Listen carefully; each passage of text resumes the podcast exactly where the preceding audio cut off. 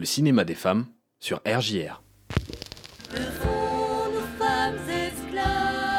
Une femme libérée, c'est une femme qui a le droit d'avoir une vie. Oui, mais c'est la faute à Ève. Il a rien fait lui Adam. Bonjour à tous et merci d'écouter le cinéma des femmes. Aujourd'hui, on va découvrir la française Marie-Monique Robin. Si on reprend le mot euh, militer, ça veut dire partir en guerre. Milito en latin, ça veut dire partir en guerre. C'est vrai, alors j'assume, je pars en guerre contre les mensonges, contre la désinformation organisée. Marie-Monique Robin, c'est donc avant tout une journaliste. On peut lui donner d'autres casquettes, celle de militante, d'écrivaine, notamment aussi celle de réalisatrice, mais elle est surtout connue pour ses documentaires engagés sur des questions sociales, environnementales et politiques, qu'elle assume avec audace pour ses sujets controversés, mais surtout avec poésie à travers ses documentaires.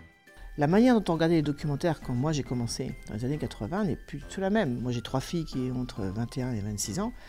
Elles ne se mettent pas devant la télé tel jour à telle heure pour regarder un, un documentaire. Elle fait d'abord à l'université des études de politique, puis des études de journalisme, avant de se lancer dans différents médias professionnels. Elle fera d'ailleurs finalement le choix de devenir indépendante, ce qui va lui permettre de traiter des sujets qui lui tiennent particulièrement à cœur ou qui lui semblent importants, et on suppose également qu'elle a peut-être fait ça pour pouvoir explorer ces sujets-là avec plus de flexibilité, plus d'autonomie et surtout plus de profondeur. Elle a eu les moyens de, faire des choses que nous, on sent profondément en nous, mais qu'on est impuissant à réaliser.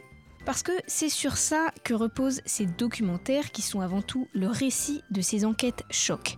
Son but est d'améliorer les mœurs et de rétablir la justice. Elle commence en 1989 à faire des films, mais elle se fait connaître surtout en 2003 pour son film Escadron de la mort, documentaire qui explore le rôle de la France dans la formation de militaires sud-américains et où elle dénonce l'usage de la torture. Puis elle continuera à faire ses documentaires euh, qui reflètent énormément son engagement dans les sujets d'écologie avec euh, l'agriculture, l'environnement.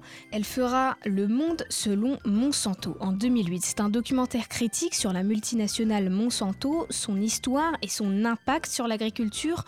En 2010, elle poursuit avec Notre poison quotidien, un documentaire qui traite des dangers potentiels des produits chimiques dans l'alimentation quotidienne.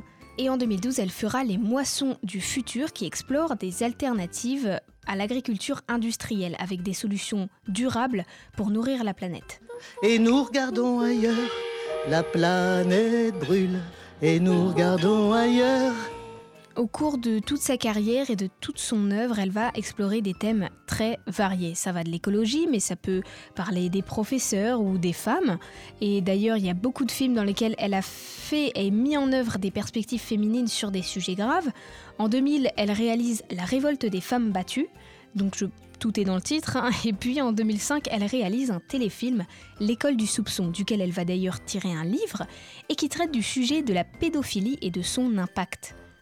Alors en conclusion, Marie-Monique Robin est une journaliste d'investigation et réalisatrice renommée dont le travail se distingue par son engagement envers des questions sociales, environnementales et politiques souvent négligées d'ailleurs. En tant que femme cinéaste indépendante, elle a contribué à élargir la portée du cinéma en l'utilisant comme un moyen puissant de sensibilisation et d'activisme. Marie-Monique Robin continue son chemin, son combat avec ses films. Cela se passera au Parlement européen, à New York ou ce soir, dans un cinéma de Partenay. Si vous voulez apprendre à en connaître davantage sur les réalisatrices, je vous conseille le numéro 757 des Cahiers du cinéma avec un éditorial sur les femmes réalisatrices par Stéphane Delorme. Et sinon, vous pouvez continuer d'écouter le cinéma des femmes. Merci d'être à l'écoute et à bientôt